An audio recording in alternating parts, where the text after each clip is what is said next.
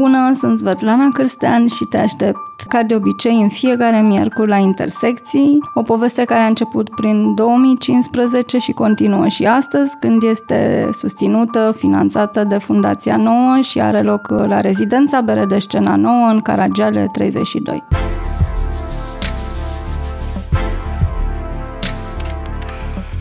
O să zic bună seara, fiindcă, în mod excepțional, risc să nu mai pot să mai zic bună seara, ca o să mor de râs. Uh, nu mi s-a mai întâmplat, dar avem niște probleme aici, niște spaime. De exemplu, Teo se, se teme că nu o să-și mai aduc aminte anii, datele, ce o să-l întreb aici, anii și datele importante din istoria poporului român și a lui Doi Days. Bună seara! Uh, eu sunt Svetlana Cristian și mă bucur să ne vedem aici la intersecțiile de miercuri. E penultima ediție din acest sezon. Asta înseamnă că mai avem una singură care se va întâmpla peste uh, două săptămâni, dar în mod excepțional joi, adică pe 27 iunie. Săptămâna viitoare va fi un vernisaj nou aici. Săptămâna viitoare, adică miercuri. Și pentru că e penultima ediție, m-am gândit că o să vină vara și că o să fie foarte mișto vara asta în București, în primul rând, așa cum se tot întâmplă de câteva veri încoace și că noi nu o să fim uh, prezenți să uh, arătăm ce se întâmplă, dar că o să mai fie fain și în alte locuri, nu numai la București și am decis să alegem uh, un loc, să punem degetul pe hartă și să zicem, să ne imaginăm ce va fi acolo în august, la început de august, așa în prima jumătate, nu? Și anume la, la Ideo Ideis și am încercat să simulez uh, cu ajutorul celor din interior uh, o mini-echipă Ideo Ideis aici la intersecțiile de miercuri și uh, de aceea le zic mulțumesc și bine ați venit Silvia Guță, Teo Șoptelea și Silvana Mihai. Fiecare are rolul lui bine stabilit în această echipă. Citam undeva că la Ideo Ideis nu se sfârșește totul, ci de-abia începe. Mai citeam că cei care au început acest uh, festival uh, nu și-au imaginat că o să-l continue și după ce o să termine liceul, de fapt. Uh, pentru că așa a pornit, de la o nevoie a unor oameni tineri de a avea teatru la ei în oraș și de a vedea teatru acasă la ei și cu toate astea, lucrurile au uh, continuat peste așteptările lor, mult peste așteptările lor. Și s-a ajuns la un uh, Dita Mai Festivalul, care e la 14-a ediție anul acesta. A început în 2006, dacă mi-aduc aminte bine datele eu. și uh, presupun Adică știu că uh, presupune multă uh, rezistență și multă luptă pentru supraviețuire și multe eforturi și, din câte mi-aduc aminte, chiar primii 10 ani de Ideo Ideis au însemnat uh, o muncă pro bono pentru toți cei care făceau Ideo Ideis în acel moment. Silvia este una dintre cofondatoare E, nu? Așa da. s-a spus. Adică... Așa este. E, cumva eu nu mă identific cu o poziție... Lasă.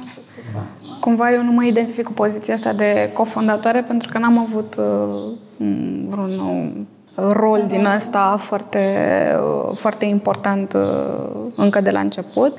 Dar da, am fost uh, și cred că în momentul ăsta sunt ultima din echipa inițială. Care a rămas.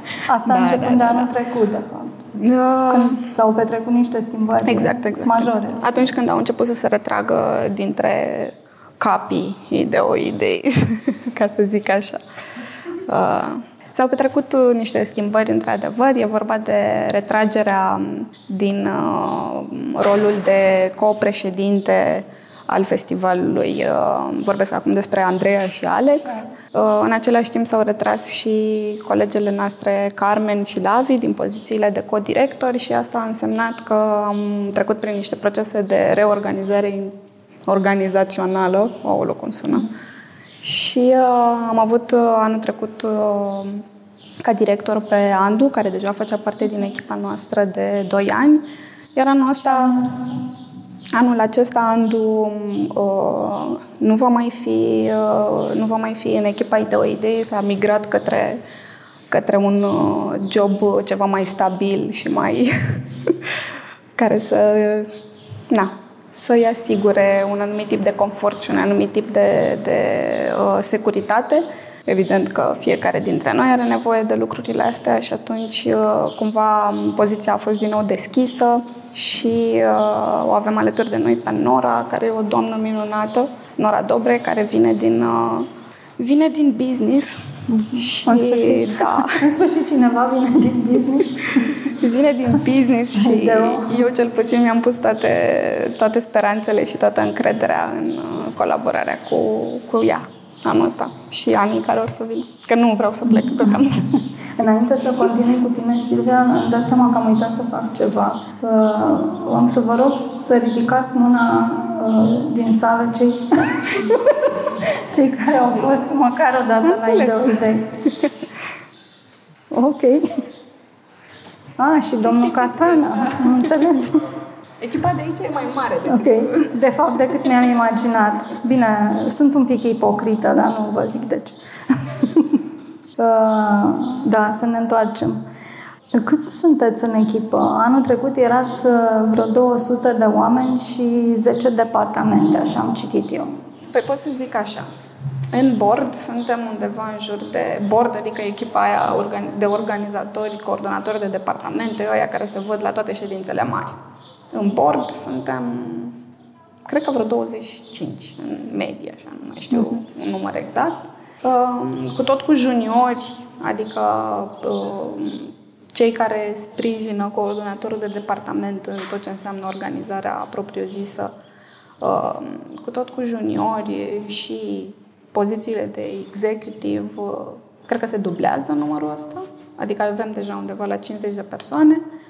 Adăugăm uh, vreo 80 de voluntari pe departamentele, pe majoritatea uh-huh. departamentelor, mai puțin Stanga Boys, care e departamentul tehnic.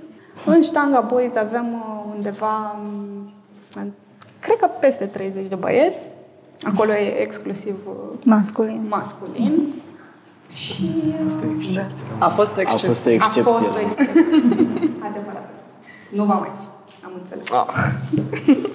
Știu și eu să fac. cu atât mai mult cu cât la un moment dat când eram la, încă mă ocupam de cazări, mi-au, ștanga boys mi-au furat juniorul. Ok. Mm. A fost, a fost o tragedie. Voluntarul? Da. Mm-hmm. Deci în total? În total suntem foarte mulți. în total suntem foarte mulți. Pentru că mai sunt o groază de oameni implicați tot mm-hmm. pe bază de voluntariat, tot pe bază de prietenie, care nu fac neapărat parte din Uh, din uh, numele alea listate la sfârșitul caietului mm. program și care nu se mai termină. Avem părinți care se implică mm-hmm. cot la cot mm-hmm. cu... În atelieră? Unii dintre noi. Nu, nu, nu, vorbesc de organizare. Ah. Uh, inclusiv uh, tatăl meu, tatălui Andrei, care e coordonatorul departamentului tehnic, părinții Andrei, părinții lui Alex, cu toții au fost prezenți Uh, de-a lungul timpului alături de noi, măcar cu, cu, cu sprijin emoțional, uh, decât, dacă nu chiar uh, făcând chestii activ în festival. E, e foarte drăguț. Silvana, când ai fost prima dată în, la Ideo Days? Prima dată am fost în 2009, la ediția 4 Atunci era și premiu? Nu. Nu, atunci uh, m-am lăsat fermecată de ce se întâmpla. Adică prima imagine, mergeam printre blocuri, atunci se stătea încă în cămin, minunatul cămin și uh, că pentru că zic minunat nu e ironic, pentru că stăteau trainerii, era toată lumea și tot, tot festivalul era în căminul respectiv și te întâlneai cu trainerii la baie, se spălau pe față, vedeai ce creme folosesc fetele, ce, adică toate așa. Și prima uh, amintire e când am descoperit sala de cultură și am văzut un banner imens pe care scria tu plus idoi, de egal prieteni. Și am rămas așa cu imaginea aia fatidică în cap. Atunci aveam, uh, fiind în clasa nouă, câți ani în clasa nouă? Nu știu. 15 ani. 14. 14-15 ani. Da. Și de atunci am mers în fiecare an. Până în prezent. Și anul ăsta? Uh, anul ăsta cred că voi da o fugă la un moment dat. Nu voi fi prezentă pe toată, pe toată durata mm-hmm. festivalului. Teo, uh, să zic un lucru înainte să vorbească Teo. Doar șoptele. Uh, nu l-am mai văzut uh, pe Teo șoptele din uh, 2015, când l-am văzut prima dată. De fapt. uh, Asta apropo de la ce bun uh, atelierele, festivalurile, workshopurile și alte chestii de felul ăsta, de cultură din asta, uh, care încurcă lumea. Sau o anumită lume. Uh, era un atelier de scris la Memorialul Ipotești, un atelier în care pe poezie eu eram trainerul și pe proză era prozatorul și senatorul Dan Lungu la ora asta. Pe, pe vremea aia nu era senator. Și mi-aduc aminte că Teo era așa foarte sfâșiat artistic vorbind, pentru că nu știa dacă să rămână să scrie poezie sau să fugă la repetiții. Ba era la repetiții, ba își rupea din repetiții, ba mai scrie o poezie și așa mai departe. Așa ne-am cunoscut noi doi. Uh, și a fost uh, genial pentru că um, am primit de-a lungul anilor după aceea poeme de la Teo în mod constant. Apropo de vreo jumătate de an, nu prea ai mai trimis nimic.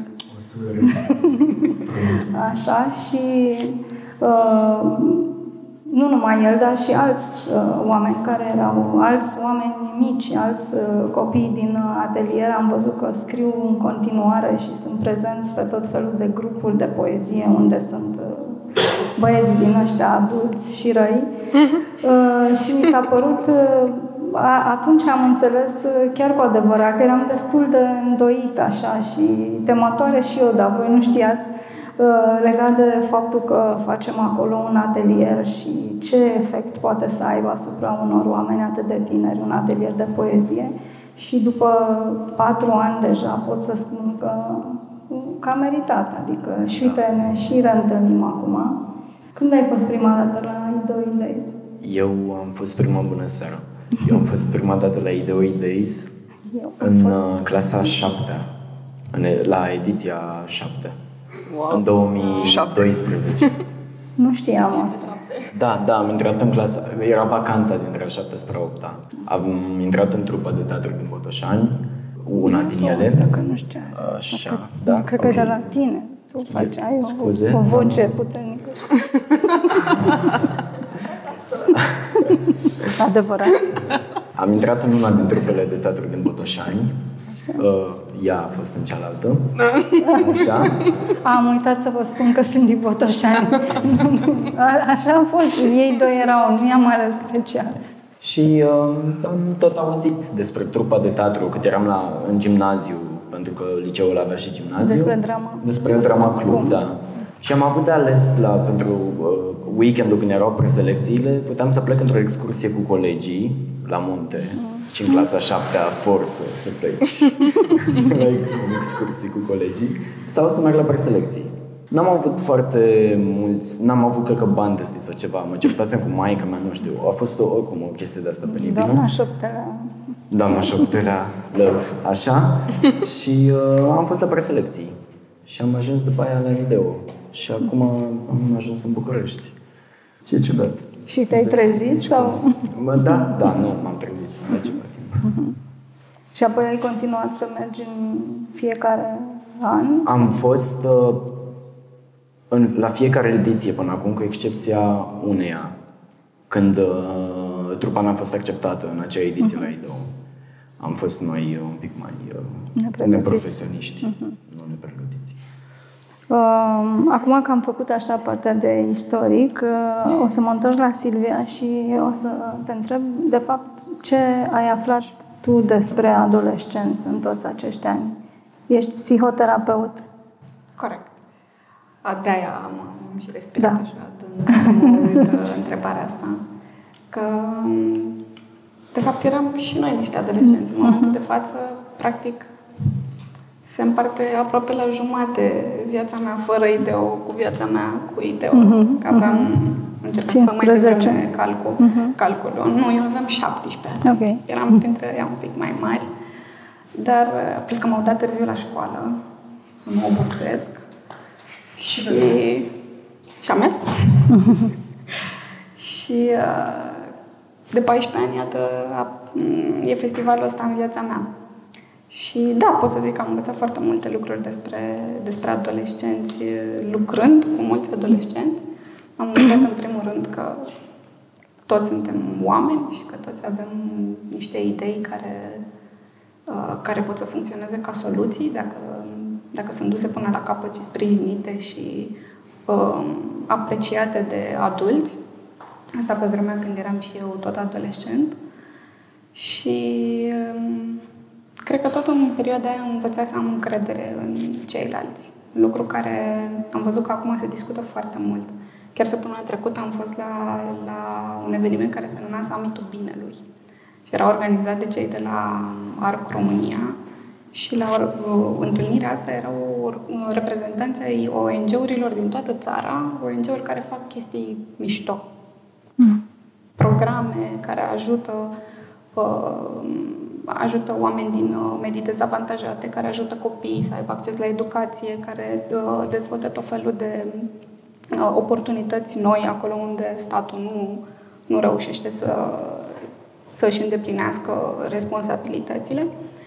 Și acolo se vorbea foarte mult despre problema încrederii ca fiind principalul lucru care ne desparte pe noi românii și ne împiedică să, să reușim împreună. Și se tot vorbea despre cum anii de comunism și toate războaiele și conflictele și nu știu ce, uh, prin care au trecut generații peste generații de români uh, și au pus amprenta pe psihicul nației noastre și uh, nivelul încrederii a ajuns atât de scăzut, fiind cel mai scăzut din întreaga mm. Europa, încât, iată, ne este foarte greu și nouă și bulgarilor și altora care au trecut prin experiențe similare să scăpăm de corupția asta și de uh, durerile societății noastre. E, eu la Ideo Days și la celelalte festivale de teatru la, uh, festivaluri de teatru la care am fost, că am mai fost și la altele, am învățat încredere. Am învățat să cred în partenerul de scenă inițial, după aia în partenerul de organizare, după aia în uh, cei care mă ajutau pe mine în mod direct și am învățat să deleg, iată, încă o, încă o chestie care s-a discutat foarte mult la noi după ce deja ne bazam foarte bine pe încredere și uh, e foarte important să ai încredere. Acum, eu citind, uh, evident, articolul uh, Nicoletei Rădăcină, așa o cheamă, din, uh, decât o revistă despre ideoideisul de anul trecut, care e super stufos și în care poți să afli o mulțime de lucruri, am avut așa un sentiment foarte mare de transparență, de fapt. Apropo de încredere, aș lega și termenul ăsta de transparență. Pentru că ea spunea acolo niște lucruri pe care evident le aflase de la voi, de la cei cu care stătuse de vorbă. Uh, și da, m-a impresionat tocmai transparența asta tuturor, uh, să zicem, avatarurilor și uh, nu chinurilor, dar etapelor, pentru că spuneai că viața ta se împarte în, e jumii-juma, cumva, între a fi la idei și a nu fi înainte și după. Uh, și des, la urma urmei, voi, cei care ați fost de la început în asta, voi ați crescut cu, cu această întâmplare în viața voastră, cu acest fenomen. V-ați dezvoltat acolo. Festivalul a preluat uh, amprenta identităților voastre și voi ați preluat din uh, identitatea festivalului. Și această transparență m-a impresionat. Citeam acolo, de exemplu, că uh, a existat la un moment dat un fel de psihoterapie sau de ședință de coaching nu? Cu, cu cei din uh, bordul uh, cel mai de vârf al festivalului, pentru că, na, treceau ani și presiunea era mare și responsabilitatea la fel. Chiar cum se numeau oamenii care au oferit uh-huh. Care era o combinație de care era identitate cu business, să zicem exact, așa. identitate și, uh-huh. și structurare organizațională. Și el a fost cumva primul moment în care noi chiar am am realizat că ce facem e ok, că deja ne structuraserăm noi niște departamente, niște, cum să zic eu, noduri de comunicare, niște rețele pe care ne, ne puteam uh, baza, dar în momentul respectiv, cu, ah, cum îi chema, nu mai știu, o să-mi aduc aminte, vă spun. Dar oricum, niște oameni extraordinari, uh, ei ne-au, ne-au învățat cum să facem lucrurile astea uh, foarte structurat și foarte planificat. Și în momentul ăla, într-adevăr, ideea a devenit, uh, a devenit o instituție. Nu mai știu exact în ce an a avut loc asta. După 2010, oricum. Dar, da, eram deja cu toții la facultate, nu mai era niciunul dintre noi din bord la liceu atunci. Asta știu sigur. Uh-huh. Cam astea sunt reperele, că în rest lucrurile se pierd destul de ușor în ăștia 14 ani. Uh, și da, a funcționat cumva și ca, o, ca un fel de terapie de grup, uh-huh. pentru că în mhm. momentul respectiv am reușit să ne punem toți la aceeași masă și am înțeles, uh, dincolo de importanța încrederii unul în celălalt, și în echipă în general, am, am înțeles cât de important este să, să și vorbim despre uh-huh. lucruri. Uh-huh. Orice fel de lucruri. Am mai uitat de atunci, cei drept. Ne-am adus aminte în repetate rânduri. În continuare învățăm să, să vorbim despre lucruri. Dar uh, cred că asta se vede foarte bine în felul în care arată festivalul, în special în ultimii ani, și felul în care el comunică uh, cu mai multe categorii de public. Adică, uite, preferata mea, de acum 2 sau 3 ani, a fost, uh, a fost headline-ul la campania cu headline-ul Pe tine cine te minte. Și a fost atât de mișto mm. și a dărmat atât de multe bariere și cum ziceai și tu, Silvana, din ori pe Casa de Cultură, să vezi scris mare cu roșu pe tine cine te minte în Alexandria. Ah, era atât de era atât de Impactant. scary și de, și, de, și de provocator și de transparent în același timp. O să mă întorc la Alexandria, dar vreau să mai rămân un pic la adolescenți, pentru că tot așa citeam din mărturia unor adolescenți care veniseră la început acolo, uh, că, adică înțelegeam că este vorba de un spațiu de libertate controlată. Că e multă libertate, dar că e un spațiu safe în care îți poți uh, descoperi libertatea. Ce a însemnat pentru voi? Cât de liberi v-ați simțit acolo? Erați plecați de acasă, acum tu erai în clasa 7 prima dată, a doua oară în clasa 8 aproape. Uite, și răspunde Silvana. Da, spun eu. Contextul dinainte de a veni la ideu, contextul meu personal era că uh, am dat la profilul matematică, informatică, pentru că nu știam ce vreau să fac cu viața mea și în, uh-huh. la liceul Mihai Eminescu, că am făcut același Eu am fost la Laurian. La Laurian ai fost cu voi, ați făcut același liceu atunci. și am dat la Mateinfo, nu plăcea deloc, simțeam așa că uh, copiez, uh, îi copiez pe ceilalți pentru că așa trebuie să fac și să mulțumesc părinții și că sunt varză. Uh, după aia am intrat întâmplător în atelierul de teatru, trupa, întâmplător zic, pentru că eram la baie, mă spălam pe mâini și cineva mi-a zis, vezi că în seara asta e preselecție, nu vrei să mergi? Și am zis, nu, că nu știu ce să zic și nu-mi place și me, me, me, me. Și mi-a zis, hai măi, că o să fie fain. Și m-am dus, adică atât de simplu a fost. În fine. Și am ajuns la ideo și cumva concluzia mea legată de școală și de liceu între noi era că nu vorbește nimic pentru mine din ce văd la școală. Adică mi se pare că tot ce văd total pe lângă, pe lângă viața pe care vreau să o am sau nu știu, cum imaginam eu pe atunci viața, habar Adică cam ce ar trebui să știe un om adult. Și ajungând la ideo, uh, mi-am dat seama că oamenii vorbesc cu noi ca și cum am fi mari, că nu suntem tratați ca la școală, apropo de traineri, de ateliere, de cum se mm. raporta oamenii din organizare la noi. Um, eu te-am sunat pe tine în clasa nouă că mi-am uitat sandalele, iată, și mi-ai zis... Îți amintești? Asta a fost prima noastră interacțiune. Mi-am uitat sandalele pe pervaz, la uscat după dulap, adică din asta. Și asta mi-a plăcut foarte tare, că niște oameni pe care nu-i cunoșteam deloc, un oraș întreg, de fapt, că mergând 10 ani, acum eu am amintiri cu doamna de la CH, cu vânzătoarea de la Non-Stop, cu uh, un domn cu părul alb care vine tot timpul în public. că e ruda. Tatăl Mirunei. Tatăl Mirunei, iată. Adică cumva așa ajung să... Și văd cu fiecare an cum oamenii am îmbătrânesc. Și eu, la rândul meu, îmbătrânesc. Adică asta am învățat și de asta ceva organizat. O libertate organizată. Că vorbeau pentru mine viitorul, un viitor om uh, care e real, nu știu cum. Ca la școală, parcă informațiile treceau așa pe lângă mine, adică, nu știu, simțeam că îmi pierd timpul, pur și simplu, nu știu de ce. Și acolo am învățat să mai vorbesc, că nu îmi plăcea să vorbesc în public, nici acum nu-mi place, stau foarte încordată, trebuie să mă liniștesc, gata. Um, am învățat să zic prostii și să nu pese prea tare.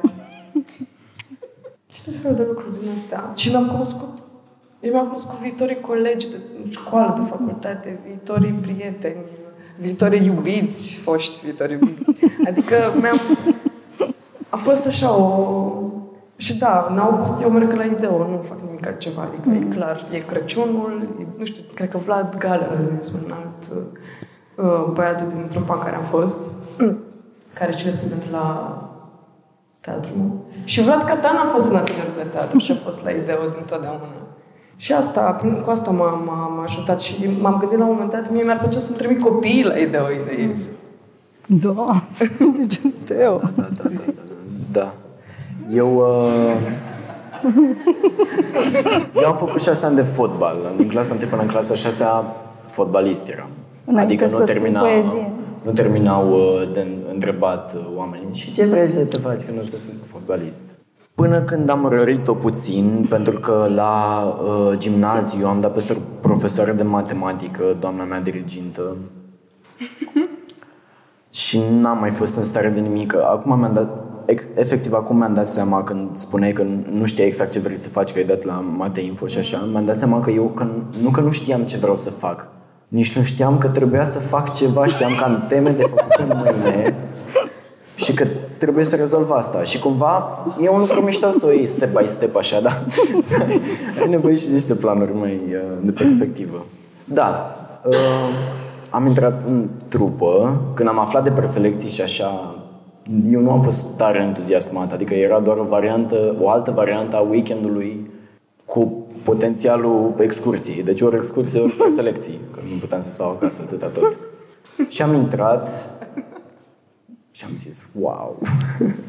a fost drăguț, uh, a fost foarte drăguț la preselecții, cred, nu mai țin minte nimic. Am ajuns la IDEO și încă o dată nu pot să spun ce am învățat la IDEO, dar simt că, nu știu, fiecare bucățică de uh, workshop, fiecare discuție cu uh, colegi sau cu oameni pe care am cunoscut acolo sau fiecare spectacol pe care l-am văzut s-au adunat așa, undeva. Și m-au, m-au pus o altă cărmidă pentru mine. Adică face parte din educația pe care am primit-o, educația pentru mine care e, nu știu, cumva, care mă definește în momentul ăsta. Adică are un cuvânt foarte mare de spus. Uh... da, îmi lipsește puțin ideo. Am, uh, de 2 ani de zile, eu merg la ideo ca prieten, nu știu, ceva, ca hei, am fost și eu aici cândva. Și e, e foarte frumos să văd și fosta trupă, să văd oameni care merg și sunt la fel de entuziasmați, să văd festivalul cum crește atât de mult și cum se dezvoltă atât de frumos. Și țin minte că m-am îndrăgostit foarte tare de tine în, în momentul în care...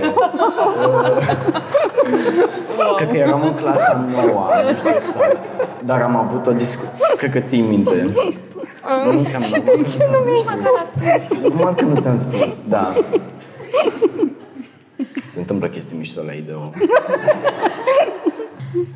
și da, am, am, acum, eu sunt anul 2, termin anul 2 la actorie și am pe generația mea, cred că suntem 20 de oameni din 57 care am trecut pe la ideo. Și uh, cine? 20. 20 de oameni. Cam așa. Nu stau să-i număr acum. Da, e foarte mișto să am deja un nucleu, să merg Da, acolo. jumătate. În primele două 40. luni de facultate, efectiv îmi lipsea begiu de la, de la gât, nu știam, că îl ved- vedeam oameni de peste tot, a, el e din trupa aia, el e din trupa aia, bună, bună, bună, bună. A fost foarte frumos. Nu, nu știu, mă duc, pot să mă duc într-o mie de chestii și nu... Păi te mai duci. Cu ușurelul, da. Deja te-ai dus în unele. Mai, mai ține, poți să Ah, mai ții. eu vreau să zic ceva. Te rog. Și ce e foarte confortabil pentru mine, ce puțin, ce m-am simțit atât de confortabil, e că toată lumea merge acolo și învață ceva. Adică nu sunt uh, elevii care sunt în trupă și merg la workshop-uri și nu știu ce. Toată lumea învață ceva și acum pe parcurs s-au făcut uh, workshop-uri pentru coordonatorii trupelor, pentru traineri, workshop pentru um, ce vrei să faci după um, coregrafie și tot așa, adică lucruri în plus. Și mi se pare foarte tare că toată lumea merge către ceva și are o ocupație, adică nimeni nu stă degeaba și nu sunt aia care sunt uh, proști și nu știu ce fac și aia deștepți. Adică pe mine mă echipă foarte tare chestia să sta la școală, nu m-am simțit foarte confortabil fiind pusă cum era, cum te o vai, nu mi-amintesc. Rămâi, chiar rămâi cu sechele, eu încă simt asta. Acum când spui asta și de fapt amândoi, dar mai ales tu că zici, eu n-am vrut să mă fac fotbalist, deci nu pot să mă identific, dar pot să mă identific cu tot ce înseamnă botoșaniu, un anumit tip de mentalitate, mama, tata care vrea să faci cel mai bun liceu din oraș, dacă se poate, Uh, și un fel de capcană, așa, din care nu poți să ieși, dar chiar nu știi cum să ieși la un moment dat. Uh, și mă gândesc că în anul în care n-am să zic în care an, dar când eram eu în clasa noua și intram la liceul Laurian din Botoșani, uh, chiar nu, cred că dacă mi s-ar fi întâmplat așa ceva, un asemenea switch, aș fi avut senzația că îmi cade cerul în cap. Uh, În afară de Olimpiadă, uh, nu existau prea multe, dar mi-aduc aminte că mult mai târziu, așa spre finalul liceului, am avut și noi parte de niște tabere din astea, se numeau Tinere Condee. uh. Uh, da, și uh, ce era mișto era că la un moment dat uh, chiar făceau niște treburi foarte tari la Tinere Condee. Una dintre taberele cele mai mișto pe care le-am prins eu a fost la Pădurea Verde, uh, la marginea Timișoarei uh, și acolo am putut să-i cunosc uh, pe, nu pe Mircea Cătărescu, nu fusese, dar pe Florin Iaru, de exemplu, care făcea niște chestii foarte faine cu noi, făcea fotografie uh, și mulți alți uh, scriitori din Timișoara, dar nu numai pe Mircea Martin, care mi-a fost după aia profesor de teorie literaturii în facultate și, într-adevăr, impactul întâlnirii cu, cu acești oameni a rămas și până în ziua de astăzi prezent și foarte important. A fost prima dată Liviu Șciocălie, Mircea Martin, Florin Iaru, Mircea Nedelciu, care nu mai este astăzi, Uh, și da, a fost foarte important. Pentru voi, ce traineri au rămas așa, în mod special?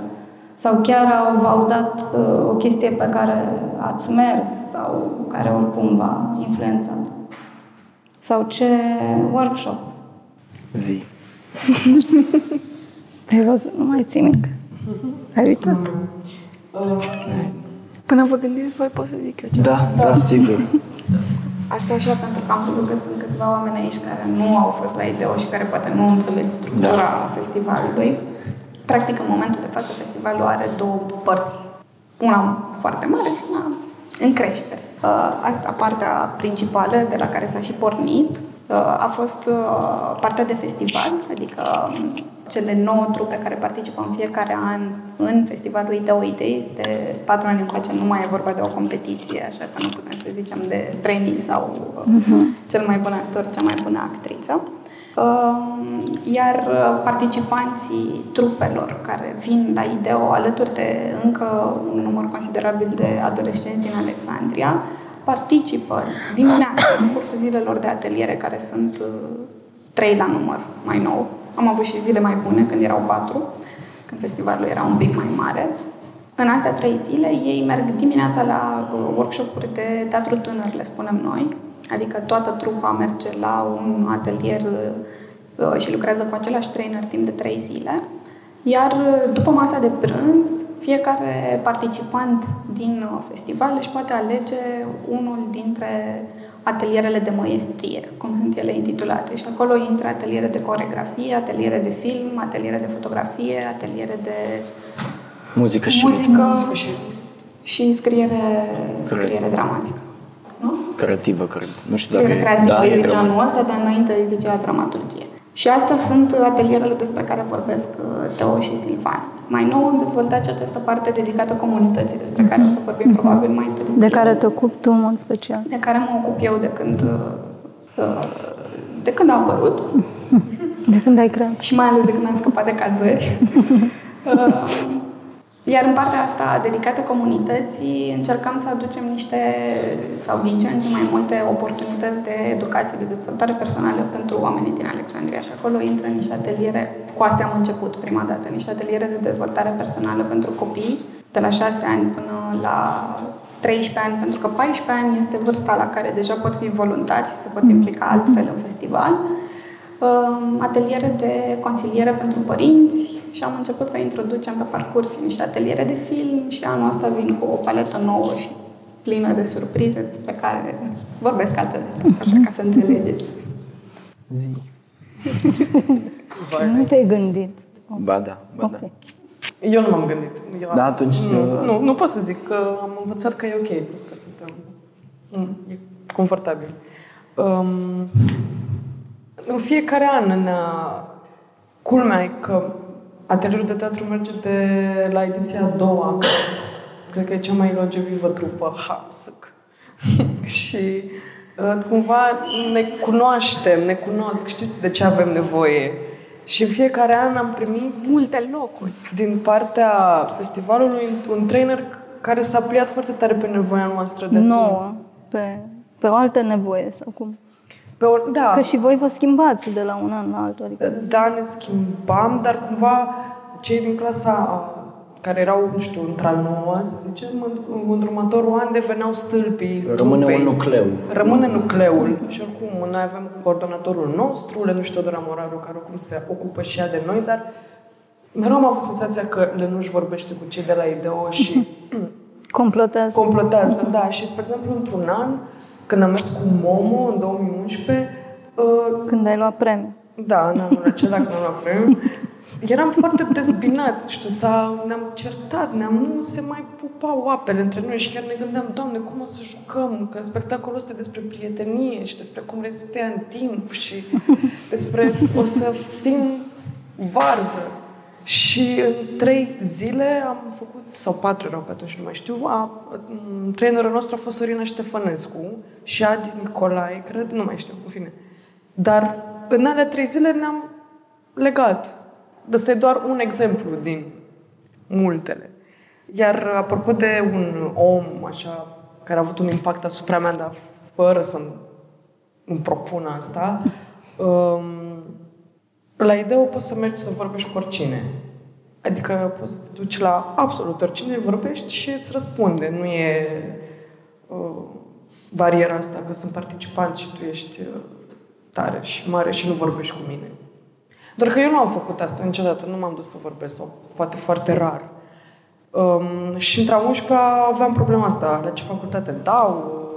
O fată atât de bună la învățătură își va ruina viața pe o actor, pe această profesie. Pe scenă, care oricum pe scenă, e, practic. Da, nu, foarte ok, mai ales în provincie, actrițele sunt privite pauză. Mă rog. Și am avut problema asta mult timp cu ai mei. Iar într-a 11 trebuia să-mi aleg acea meserie. Și, mă rog, eu aveam argumentele mele, dar argumente de clasa 11 nu, pot, nu puteam să răspund la întrebări. Dar cum vei supraviețui? De unde vei avea bani? Nu știu. Dar știam că îmi place foarte tare și, de fapt, în același timp în capul meu era așa un mic război, că nu încercam să-mi dau seama, clar, dacă mie îmi plac oamenii cu care mă aflu în momentul respectiv. Adică oamenii de la Ideo Idei sau oamenii din atelierul de teatru, coordonatorii noștri, sau dacă eu chiar asta vreau să fac. Dacă mie îmi place să... chestia asta cu teatru. Și cum ți-ai dat seama? Nu mi-am... mi-am am făcut așa un exercițiu de imaginație la un moment dat, între a 11 când m-am dus la Lenuș și am zis, eu voi da la... nu știu, SNSP, cred că am zis. Și mult timp m-am gândit că eu o să dau la SNSPA și îmi venea să plâng, să stăteam și eu cu plâns un gât. Și mă gândeam, păi mai bine mă duc și mi ratez niște ani din viață făcând actorie, care oricum e un căcat. De fapt, în raport cu pescara socială. Și după aia o să văd eu. O să Mă gândeam și la asta, că părinții mei m-au dat mai târziu la școală și că am pierdut un an, că m-au dat la 7 ani și 10 luni. Mă gândeam, doamne, dacă m-ar fi dat la 6 ani și 10 luni, mai aveam un an în plus să-mi ratez viața cu actoria. și tot așa. În fine. Și la, între 11 au venit ei la festival, m-au văzut în Momo, au venit fără să-mi spună. Le-a plăcut foarte tare, în fine. Și în, atunci au venit de la TVR, cred, și au făcut un reportaj despre Ideo Days. Pe TVR2 a fost, prin septembrie, difuzată emisiunea. Și, na, tot, tot, toată lumea știa că va fi această emisiune despre Ideo Days. Și ne-am așezat uh, în fața televizorului să ne uităm. Și la un moment dat, era un interviu cu Marius Manole. Și noi ne uitam, eram cu mama pe canapea. Și se întoarce... Întrebarea uh, era ce tânăr te-a impresionat sau nu știu, ceva legat de asta. Și se întoarce așa spre cameră, cu ochii fix în cameră și zice, dragi părinți, lăsați pe Silvana să dăm În momentul în care maica mea era mai mare, mama a zis, deci am spus așa cum, oricum eu m-am speriat îngrozitor, dar nimeni nu mi-a zis nimic. Adică absolut nimeni nu m-a avertizat că a existat această declarație Mamă, ce tembel! Mi se pare foarte tare. Și mama a zis, uh, uh, eu îl știu pe acest domn și dă-mi, uh, dă-mi mail-ul lui. Cine, cum îndrăznește să-mi zică ce să fac cu fica mea? A fost din asta. Mă rog, și a picat așa ca o bombă, că noi eram, deci un an cu ai mei, ne-am certat la cuțite, cum eu, el a făcut un copil problemă, adică mi-am făcut teme, am luat note mari, am dat la mate info, nu chiuleam, nu eram genială în nimic uh, la școală, adică, da, eram ok, eram peste media, mă rog. Dar nu, chiar nu-mi plăcea nimic în mod deosebit și aveam problema asta și le explicam, chiar nu îmi place nimic, vă rog să înțelegeți. Deci nu e o că eu uh, căpoasă, chiar nu pot să fac, nu știu, habar n-am. Mă rog, și după asta, după această dragi părinți, lăsați pe Silvana, m-a m-a ajutat că am avut un argument în fața lor, dar din partea altui om. Pentru că atunci când au venit mei la idee, nu m-am gândit să mă duc de mână cu mama la Marius Manole să zică că fata lui e talentată. Că nu știu, nu poți să faci așa ceva. Nu știu, și a picat într-un moment foarte potrivit uh, chestia asta, care e la fel de, nu știu, întâmplătoare ca fata care mi-a zis în baie, hai la preselecție, că e astăzi. Nu știu. Și Marius Manole, iată, m-a ajutat în lupta mea împotriva sistemului. Dar în continuare nu-mi dau seama dacă e cea mai bună alegere. Aici e șmecheria.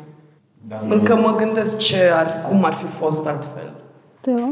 Voiam doar să spun că nu e același lucru deloc. Tot, toată bucățica aia de la de Rai, de la Ideo cu de ce lucruri m-am lovit eu în București acum. Asta e altă adică? discuție. Da, asta e altă, e altă discuție. Da. Adică nu, ideea nu te pregătește în niciun caz pentru meseria de actor sau de regizor sau de... E, uh, am auzit foarte des acum termenul de uh, dezvoltare personală. Și nu ține de uh, educația, bineînțeles că intervine și asupra educației tale artistice, dar nu e asta, cred că, punctul principal. Revenind la întrebare, era aia da, cu stai oamenii. puțin, că nu vreau să pierd ceva. Adică vrei să spui că la Ideo e un soi de incubator care într-un fel nu are legătură cu lumea reală în care voi ca actori ajungeți după aceea? Adică e un loc safe, cum spuneam mai... Nu e un incubator în niciun uh, caz. ai un incubator în care poți să faci ce vrei, în fine. Da. da. Nu știu, cred că e o, o grătiniță pentru niște... A, nu e un incubator, e o grătiniță, am înțeles. Mai ai peste câțiva ani, așa. E, ai, deci, un incubator în care poți să fumezi.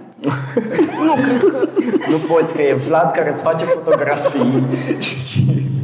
Nu, cred că ținta nu e să formeze victori, actori, regizori, scenografi. Ținta e să um, dezvolți uh, un public uh, coerent. O luați ca PR, să dezvolți un public.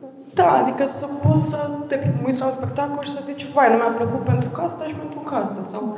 Dar n-am simțit că cineva îți zice, trebuie să dea la actorie. Trebuie. Asta e opțiunea ta și uneori am simțit uh, chiar că dând la actorie cumva i-ar fi fost mai mișto, nu știu, să fac alte lucruri.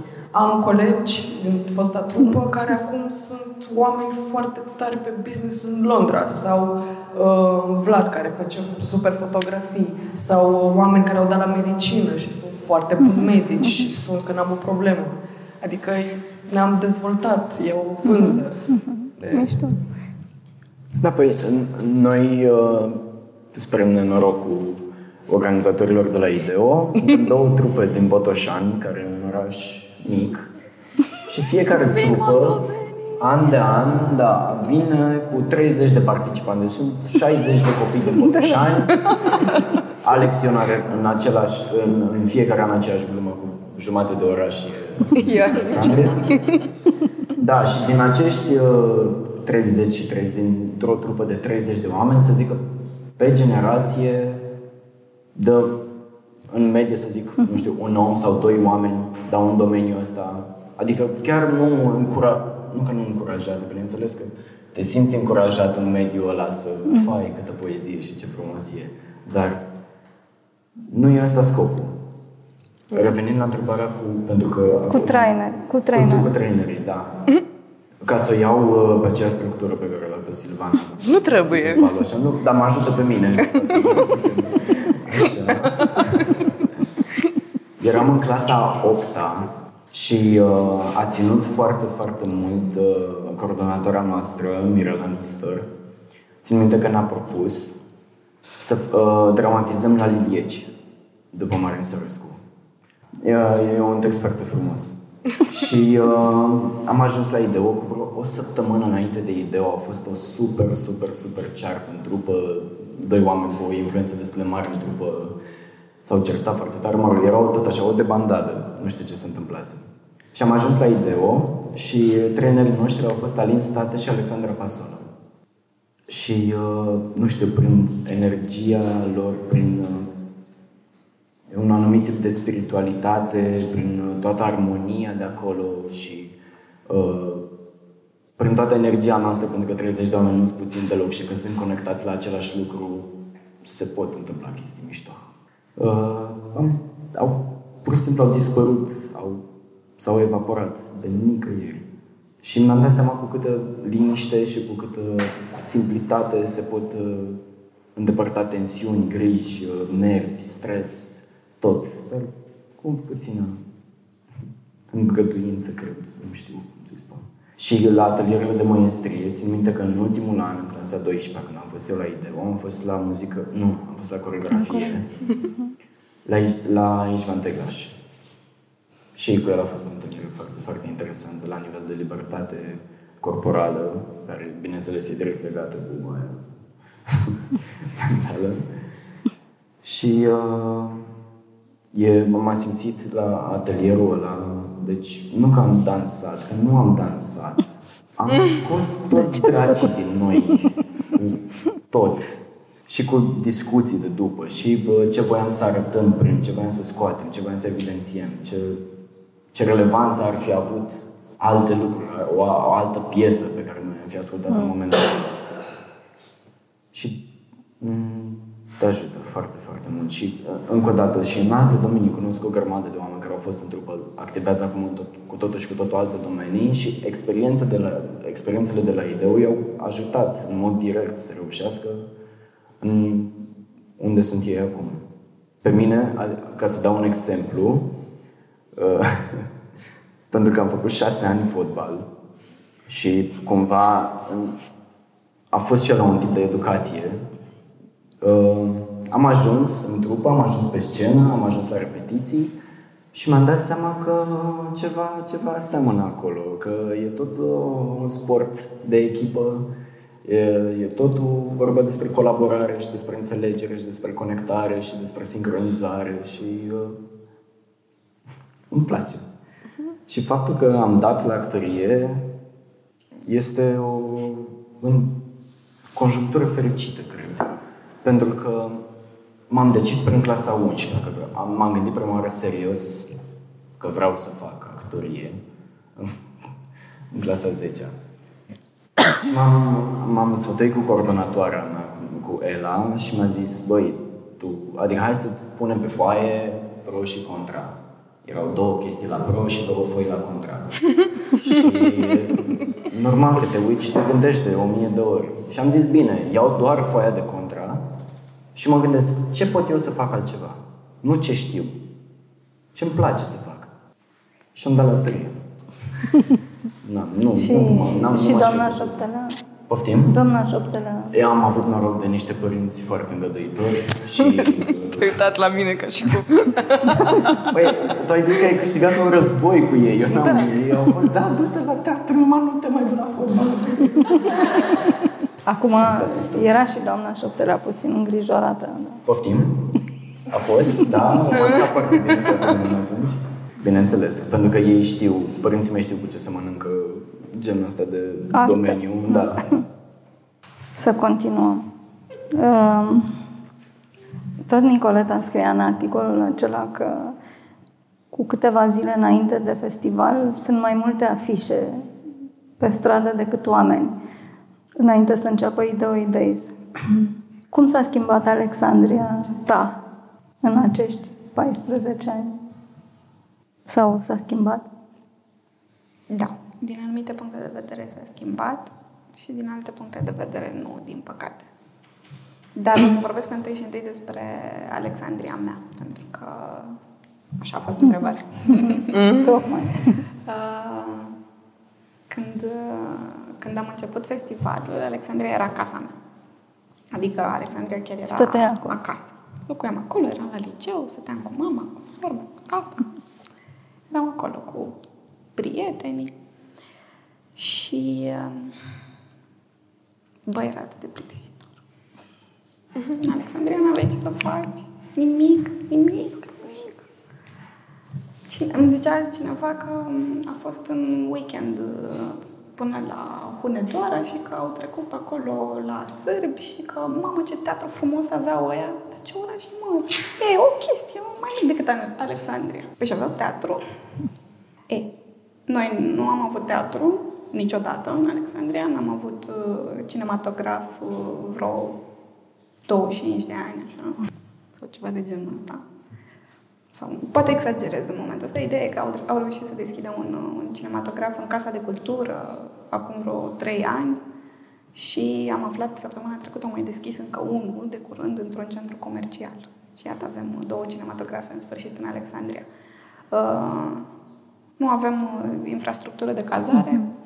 Aveam acel minunat uh, cămin Cămin. unicul de altfel, care putea să, să cazeze 200 de oameni deodată și pe care nu l-am mai putut folosi în ultimii patru ani, datorită faptului că a fost neglijat de autorități, nu a fost renovat, riscul de uh, uh, încadrarea de risc seismic uh, era foarte mare și atunci n-am mai putut să, să folosim uh, spațiul de cazare și am aflat asta atunci cu zicem, Mm. o lună înainte de festival și a trebuit să ne dăm peste cap să găsim această soluție cu cortul uh, cu care n-am fost niciodată eu în sinea mea foarte confortabilă.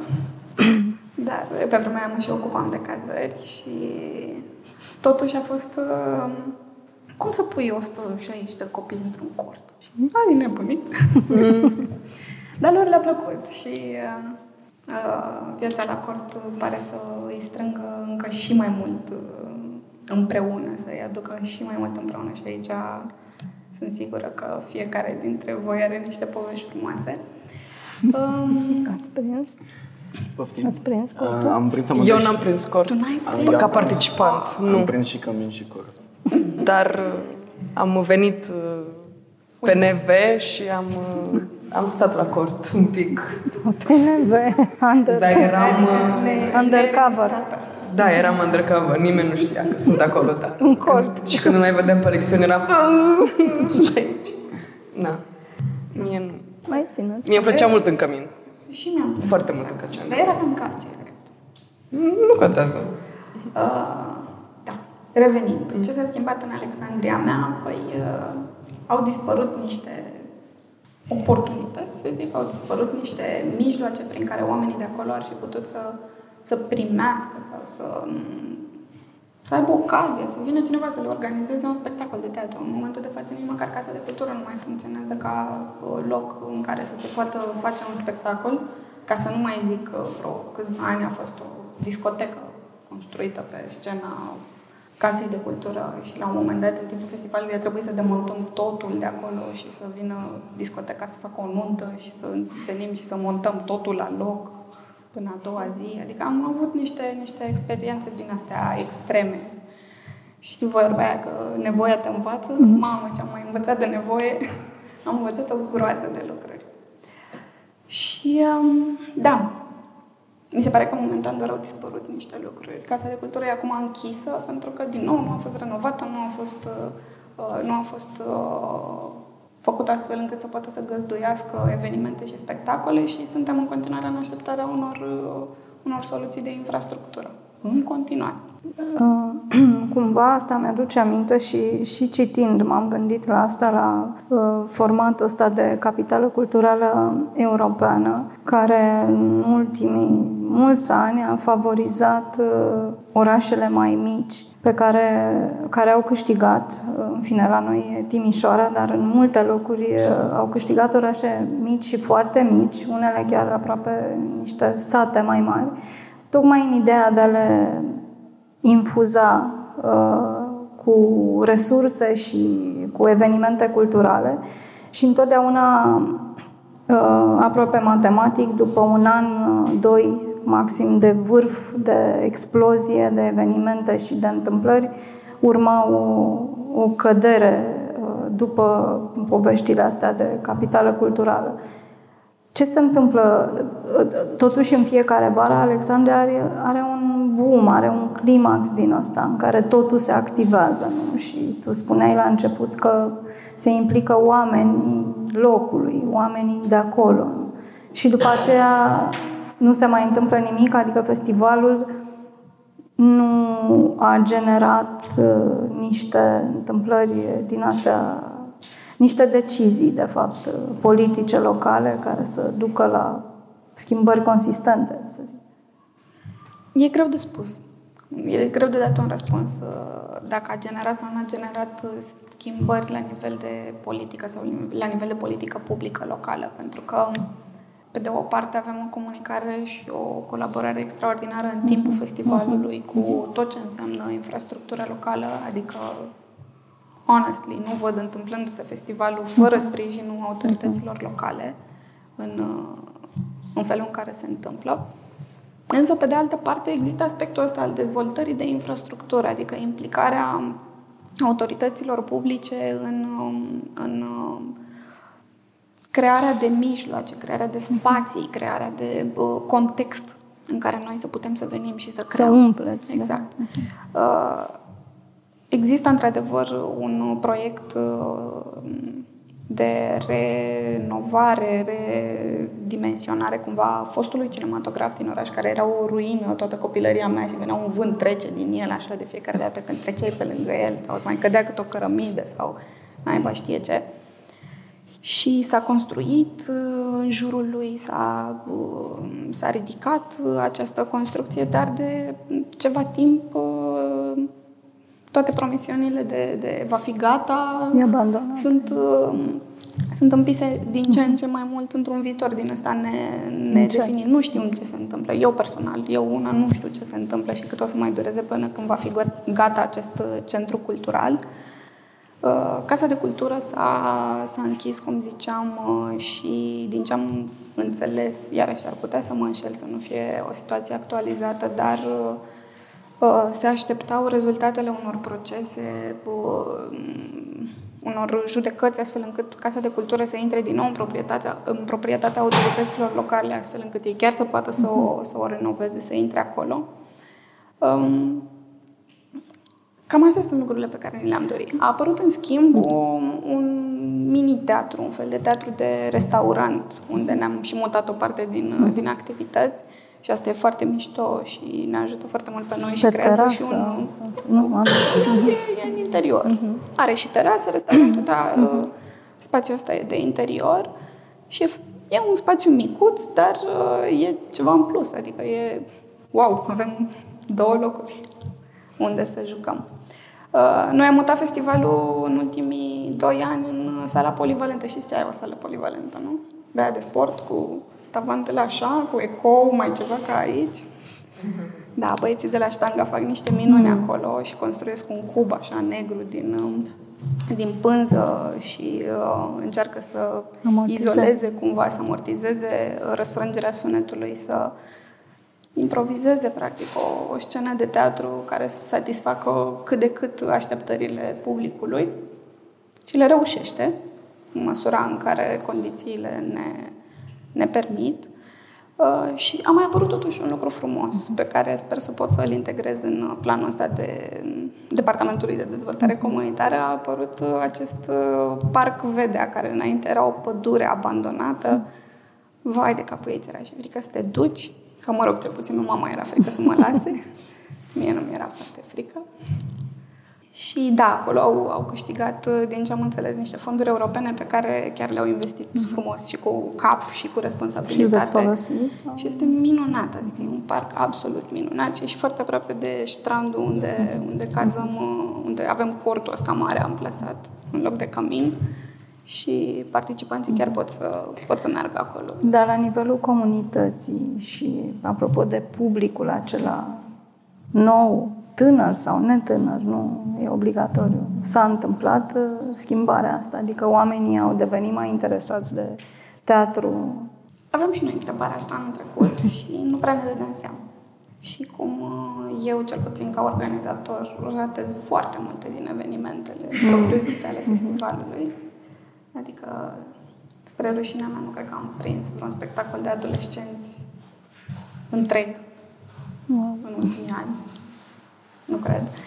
Uh, în sfârșit, aveam această nelămurire. Câte mulți oameni din Alexandria chiar vin sau chiar știu de festival. Așa că anul trecut uh, l-am contactat pe sociologul Barbu Matescu, care am și super împrietenit, și care ne-a început acest sondaj prin care noi să putem să obținem o privire, o, Un o- control, un, da, o viziune mai clară asupra felului în care văd oamenii din Alexandria Festivalul, cât de mult sunt uh, interesați de el, cât de mult vor să se implice și așa mai departe. Ce ar vrea de la festival. Inclusiv cum ar reacționa dacă festivalul s-ar muta din Alexandria. din Alexandria. Și um, am aflat niște chestii destul de, um, așa, greuțe. Pentru că ne-am dat seama că oamenii din Alexandria află despre evenimentele din oraș în proporție de 81% de la familie. Adică nu există deschiderea asta către exterior. Doar 20% au indicat uh, alte metode de, de, a, de a-și lua informația, printre care intrau și afișele, și internetul, și radio și TV-ul local, și etc. Uh, Foarte puțini oameni au participat uh, la um, evenimentele deschise pentru public, dintre cei chestionați, evident, care au fost uh, 500, 500 de respondenți, practic. Dintre acești 500 de respondenți, foarte puțini au participat la evenimente de tipul Seara Povestitorilor, unde vin oameni din tot felul de domenii și vorbesc despre munca lor și cum uh, au reușit să înțeleagă viața și să facă lucruri semnificative. Majoritatea au participat, să zicem, la evenimentele în aer liber de proiecție de film și eventual la niște spectacole de teatru la care um, recunoșteau titlu, numele mari de pe, de pe afișe, gen Horațiu Mălăele la un moment dat sau, eu știu, o, Tudor Chirilă, știu că atunci a fost sala plină. Uh, da. E o întrebare foarte dificilă, pentru că, la urma urmei, nici nu avem unde să-i primim. Nu avem unde. Nu avem spațiu. În momentul de față, oricât de mult ne-am dorit ca oamenii din Alexandria să, să, să vină mai mult la festival, deocamdată, ca să participe efectiv la spectacolele de teatru sau la ceea ce se întâmplă în sala mare, noi nu avem capacitate de a-i, de a primi mai mulți decât uh, au venit până acum. Și asta e destul de trist. Pentru că spuneai mai devreme, în tot contextul ăsta rămâne o ipoteză uh, mutarea festivalului în alt loc, în altă localitate? Nu, asta era o întrebare din chestionar uh, ca să testăm uh, cum, efectiv, cum se raportează oamenii de acolo la, la, la festival, dacă ar fi sau dacă n-ar mai fi. Și răspunsul acolo la întrebarea asta a fost uh, că da, majoritatea lumii a, f- a răspuns că nu ar fi un lucru rău să se mute. Nu vreau să se mute. Chiar dacă nu știau prea mult despre festival. Okay. Ceea ce spune ceva și despre um, probabil dorința asta sau nevoia asta latentă a oamenilor de a se întâmpla ceva acolo, de a vedea că se întâmplă mm. lucruri acolo. Și chiar dacă mulți dintre oamenii din oraș ne percep ca pe găștile alea dubioase de copii, niște butoane de gât, că se umple orașul de ei odată pe an, uh, în timp s-a observat totuși o, o creștere a implicării și a deschiderii celor din oraș. Mai ales că am, am început să, să ne orientăm și noi, să, ne, să găsim soluții pentru a-i atrage. Spectacole de stradă, spectacole pentru copii în, în aer liber, tot felul de evenimente uh, în deschise, la care să poată să participe inclusiv trecătorii întâmplători. Și asta a crescut un pic. Uh, Ce sens v-ați gândit să găsiți lucruri care se întâmple și între ediții, care să plece de la festival și să se întâmple, să nu existe o pauză absolută între două ediții de ideoide? Da. Sigur că e o întrebare puțin retorică, fiind aici la rezidență. Este, da?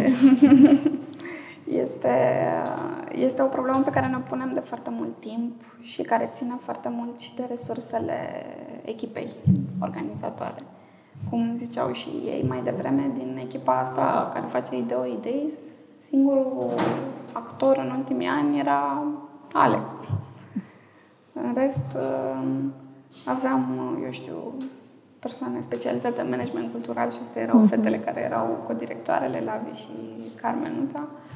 Uh, aveam medici, încă avem medici, eu sunt psiholog, uh, oameni care lucrează în business, manageri de, de, de companii IT, avem oamenii care, care, care sunt coordonatorii uh, uh, departamentelor festivalului în momentul de față nu au, nu au această ocupație ca fiind, um, nu știu, un scop în sine.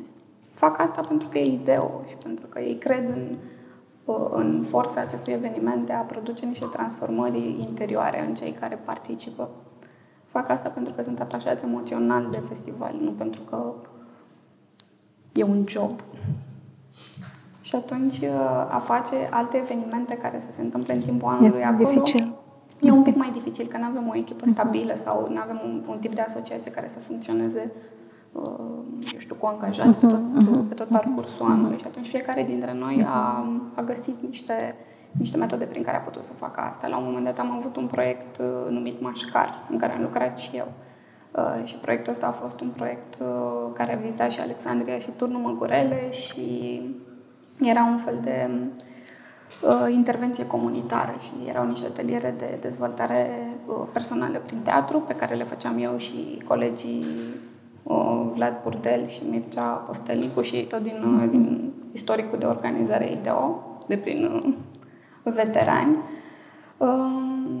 Și în paralel aceiași copii și copii de, de gimnaziu și copii de, mă rog, adolescenți deja uh, la liceu, uh, participau la uh, ateliere de, cum le zicea, nu mai, știu, nu mai țin minte titulatura exactă, dar erau organizate de cei de la Asociația pentru Drepturile Omului, cu Mihaela Mihailov, cu Jacques, făceau muzică, făceau o parte de investigație, de documentare pentru uh, tipul ăsta de teatru documentar pe care l-a dezvoltat foarte mult uh, Mihaela în ultimii ani, teatru social, mm-hmm. bazat pe documentare la fața locului.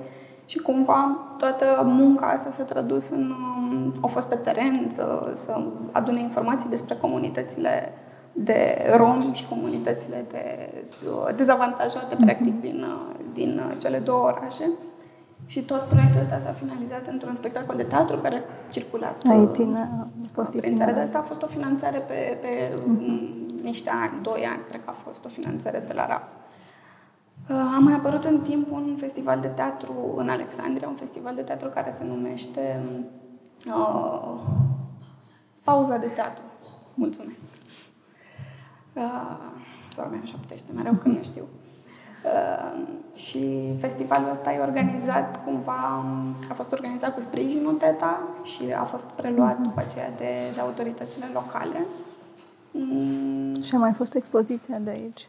Aici avem, uh, am făcut în ultimii uh, trei ani un festival care se numește SIT, uh-huh. Showcase of Young Talent, uh, care e un festival expoziție. Asta a fost conceptul din spatele lui Lavi, Lavi Lavinia, cea că e mămica acestui proiect. Și uh, festivalul ăsta își propunea să identifice tineri talentați din toată țara uh-huh. și să-i aducă aici și să-i expună, să practic. Uh-huh. Și aveam uh, mai multe categorii. Era și drama și au fost și botoșanenii prezenți. Uh, era și uh, fotografie și secțiune de arte vizuale și mixed media, muzică. Am ratat ceva? Și film. Ilustrație. Și film. Ilustrație, Ilustrație. la arte vizuale. Uh-huh. Și da, aveam niște vernisaje, aveam uh, niște spectacole de teatru și proiecții de film uh, care aveau loc la Point și toți uh-huh. copiii ăștia veniți de prin toată țara uh, ajungeau să se cunoască și să interacționeze și să um, preia niște, niște informații de la curatorii care îi selecționaseră uh-huh. pentru asta. Nu știu. Tot vorbesc la trecut despre sit, ați observat cu siguranță, pentru că nu sunt sigură că vom reuși să îl facem anul ăsta. Aveam, aveam de gând să-l mutăm, să nu mai aibă loc în septembrie, dar în momentul de față încă nu avem uh, finanțări bătute în cuie mm. pentru el și atunci de asta tind să-l pun la, la trecut. S-ar putea să-l, uh, să-l sărim un an. Silvana, tu ai fost trainer la Ideoidex, nu? Ce a însemnat pentru tine asta? Da, practic am trecut prin toate fazele posibile, de la participant la mers cu japca așa prin cort, că ea și stat în cort. Am, am, eu m-am ocupat de uh, cei din Alexandria. Sunt două, se înscriu uh, participanți să facă workshop, dar copii care nu au nicio legătură cu actoria și care nu fac parte dintr-o trupă de teatru. Și când m-au întrebat că vreau să fac asta, am zis, da, clar, vreau să ajut, mă simt responsabilă ei mi-au dat ceva, vreau să dau și eu ceva înapoi. Și ăsta e felul, dacă așa credeți voi că pot să fac asta, bine. Și uh, tema de nu trecut de la idei idei s-a fost de câte ori ai dat cu fail. Și am zis, băi, cel mai rău caz, mă ocup de această temă și o să fie cel mai prost workshop posibil. și cumva gândul ăsta m-a liniștit. Dar a fost foarte tare, mi-a plăcut foarte mult. Nu știu dacă... E prima oară când am făcut asta și m-a, m-a îngrozit cumva um, gândul meu de când eram un participant, că mi-am cum mă raportam eu la traineri. Și mi-am cât de atentă eram și nu neapărat că îi divinizam, nu era stilul ăla de mamă, tot ce zic așa e, dar eram, eram foarte atentă la ei și îi, îi urmăream după pe parcursul anului. Adică nu viața noastră împreună nu se sfârșea. sfârșea după trei zile. Între timp am și ajuns să joc cu trainerii pe care, mă rog, oameni pe care am avut traineri.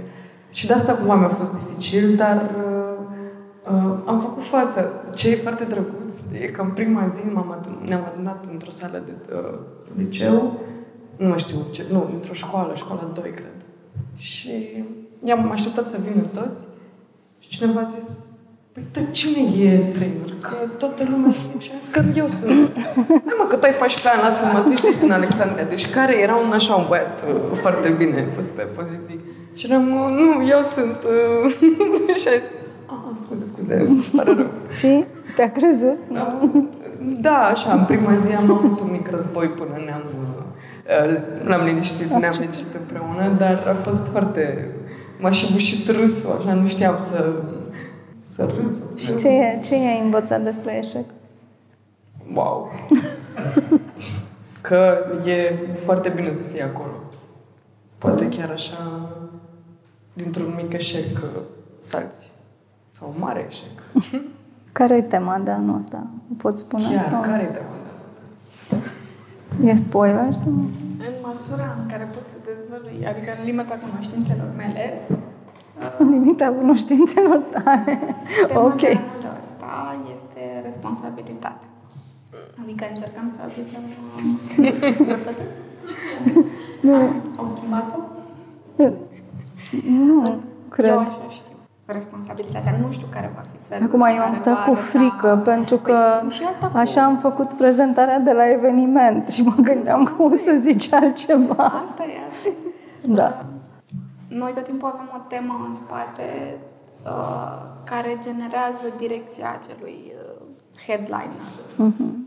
Acel uh, tu că mai vii pe acasă, acel pe tine cine te minte. Afișul tu ăla că te-ai care a dat șocat-o pe fail. ea, nu? Da. da. Uh, am avut în trecut empatie, am avut... Um, uh, ce mai am avut? Aia cu despre marginea tine. scenei. Cum? Aia care E erau despre trei. Ah, e E despre tine, da.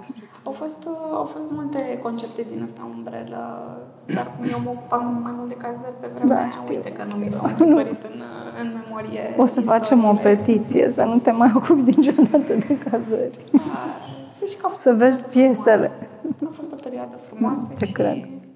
Um, cred că, cred că, apropo de ce întrebai mai Alex. devreme, de învățat, ce ai învățat la IDEO, uite, asta cred că a fost una dintre chestiile pe care le-am uh, învățat la IDEO și nu cred că o să le mai uit vreodată și poate chiar mi-e greu să mă dezvăț de asta. Am învățat că pot să fiu utilă. O altă chestie și e foarte mișto. Cumva senzația aia de festival um, e cam sună telefonul în continuu. Mi se termină bateria într-un sfert de zi și trebuie să alerg după prize și să-mi încarc telefonul ca să pot să răspund la toate telefoanele și să se rezolve toate situațiile alea. Și acum am cam lupt să mai iau și vacanțe, dar Dar te pregătești de concediu pe care îl folosești pentru idei ca Da, mulți exact, la alți fel ca dintre mulți voi, de alții. fapt, da. da. Vlad, vină puțin, te rog. Hai că tu niciodată nu vorbești. E momentul să zici ceva. Ai ține și tu cum a fost uh, idei, idei pentru tine.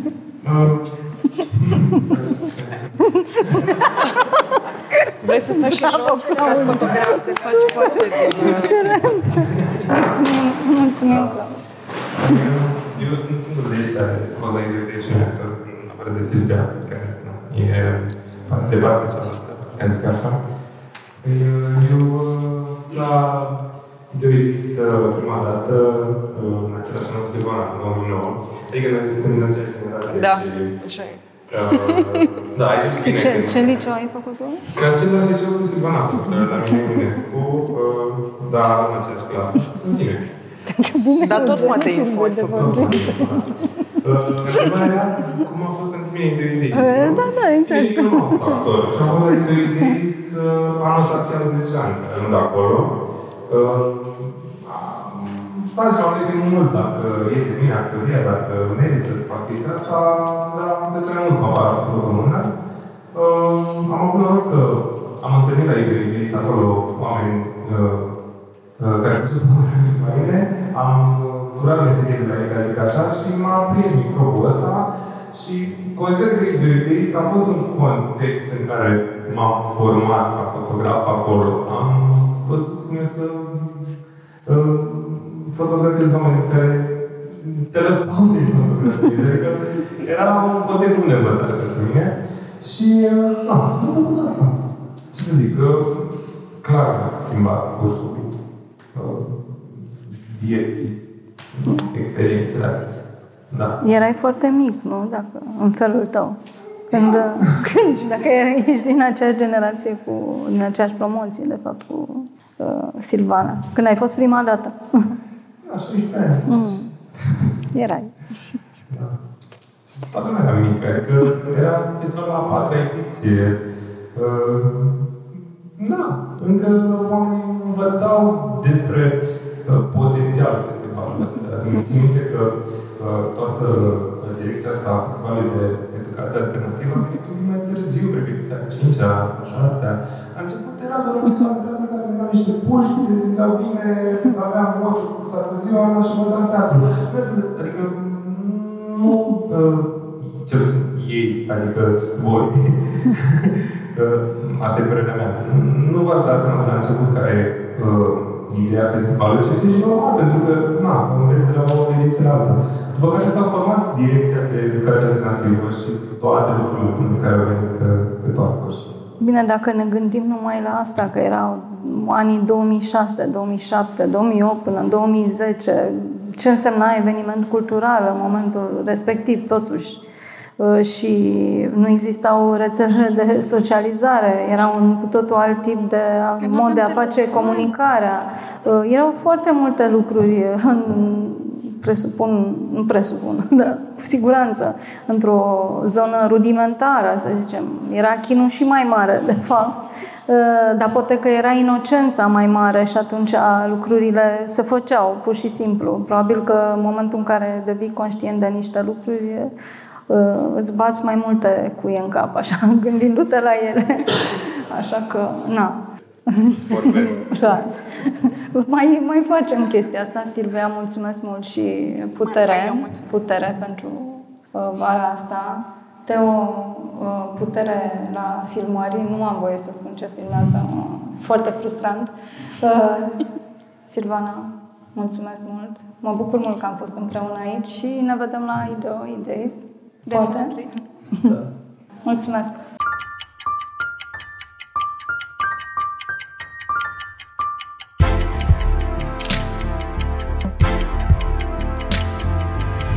Bună, sunt Svetlana Cârstean și te aștept ca de obicei în fiecare miercuri la Intersecții, o poveste care a început prin 2015 și continuă și astăzi, când este susținută, finanțată de Fundația Nouă și are loc la rezidența Beredescena Nouă în Caragiale 32.